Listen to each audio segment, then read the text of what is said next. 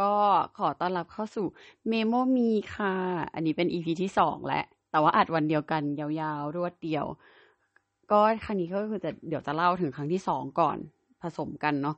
ก็เออจริง ๆ มันเหมือนกลายเป็นว่าเอาบางส่วนของอาทิตย์ที่สองอะไปเล่าในอาทิตย์แรกแล้วด้วยแฮะ อย่างเช่น เออสมองมีสามส่วนคือ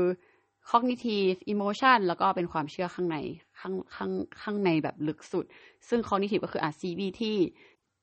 แล้วพอเราลงลึกขึ้นไปเรื่อยๆ ก็จะเป็นความเชื่อหรือว่าที่เรียกว่า core belief ของเรานั่นเอง ซึ่งอาจารย์บอกว่าอาจารย์เปรียบเทียบเหมือนการทำงานของสมอง เป็นเหมือนหัวหอม ที่มันจะมีเป็นแบบ layer layer layer layer เข้าไป ซึ่งปกติพอเราใช้ชีวิตปุ๊บอะเราก็จะสร้าง layer อีตัวหัวหอมนี่แหละขึ้นมาเรื่อยๆ จนบางที พอเราใช้ชีวิตไปปุ๊บบางทีเรารู้สึกว่า เอ้ย มันเกิดเหตุการณ์นี้ขึ้น เกิดเหตุการณ์นั้นขึ้น สะสมไปเรื่อยๆเรื่อยๆเรื่อยๆเรื่อยๆอย่างเงี้ย จนบางทีเราไม่รู้ว่า เอ้ย ในตัว core belief ข้างในที่เราคิดจริงๆอะมันคืออะไร แล้วมันก็ เอ่อ เอฟเฟกไปทางถึงพวกพวกเรื่องของปัญหาเหมือนกัน เช่น บางทีเราสะสมปัญหาที่เราคิดเดิมๆ แล้วก็ไม่ได้ถูกจัดการให้มันถูกวิธีอะ เราก็เก็บเก็บเก็บเก็บเก็บเก็บเก็บมันมาเรื่อยๆ จนเราไม่รู้ว่าไอ้ตัวคอบิลีฟของเราจริง ๆ อะ มันคืออะไรคือเหตุการณ์อะไรหรือว่าคือ คือความรู้สึกนึกคิดแบบไหน เพราะฉะนั้นคือพอเราพยายามที่จะหาทางจัดการเราก็เลยจัดการไม่ถูกทั้งทั้งที่จริง ๆ แล้ว อาจารย์บอกว่าคนเราเนี่ยสามารถที่จะรักษาตัวเองได้ ไม่ว่าจะทางร่างกายหรือจิตใจมันเหมือนกับที่เวลา เราโดนมีดบาดเราเป็นแผล แล้วเราสามารถหายได้เอง ถ้าเกิดแผลมันไม่ลึก แต่ถ้าแผลลึกก็คืออาจไปหาหมอ แต่ว่าสุดท้ายแล้ว เราก็จะแบบเหมือนร่างกายเราก็จะรักษาตัวเองได้อยู่ดีในที่สุด ซึ่งทางจิตใจก็เหมือนกัน เราอาจจะปกติคือเราสามารถที่จะแบบดึงตัวเองขึ้นมาได้อยู่แหละแต่พอถึงจุดหนึ่งที่มันหนักมากอะ่ะเราอาจจะต้องอาศัยแบบ CBT นะจิตวิทยาหรือว่าจิตแพทย์มาช่วยตรงนี้เหมือนกัน เพราะว่าพอเราสะสมไปเรื่อยมันจะมีอะไรมาบล็อกแหละ เหมือนที่บอกว่าพอเหมือนหัวหอมปุ๊บมันทำให้เราเข้าใจตัวเองยากขึ้น หรือว่าบางทีมันสะสมมาตั้งแต่เด็กเรื่องของแบบไม่ว่าจะเป็นสังคมไทยเอง หรือว่าหลาย ๆ อย่างที่เราใช้ชีวิตมาเราคิดว่า เอ้ยมันถูกแล้วเป็นต้น ซึ่งเดี๋ยวอันนี้เราจะเล่าใน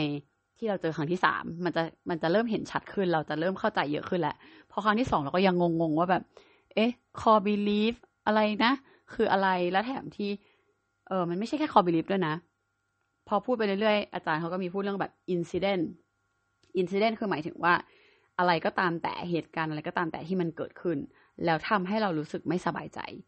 ซึ่งตัวเนี้ยอาจารย์บอกว่ามันจะวัดได้จากความรู้สึกของเราว่าแบบกี่คะแนนไปเรื่อยๆ จนสุดท้ายบางทีออกมาทางร่างกายด้วยซ้ำว่า เอ้ย เรารู้สึก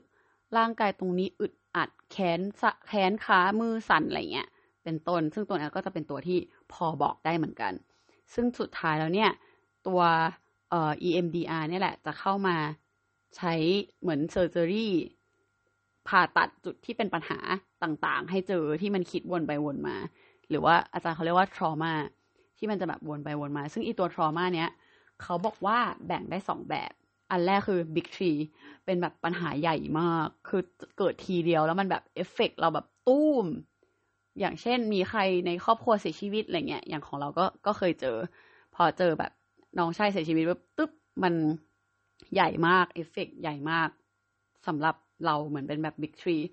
แต่ว่าอันที่สองคือเป็นแบบ toxic toxic นี่หลาย ๆ คนอาจจะเคยได้ยินเหมือนแบบ อะไรก็ตามที่มันทำให้เราไม่โอเคไม่ happy มีสุขภาพจิตที่แย่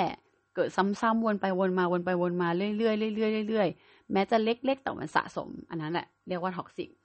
ซึ่งอันนี้แหละคือทั้งหมดที่คุยกันครั้งที่สองแล้วก็มีพูดรวมไปแล้วในครั้งแรกบ้าง หรือว่า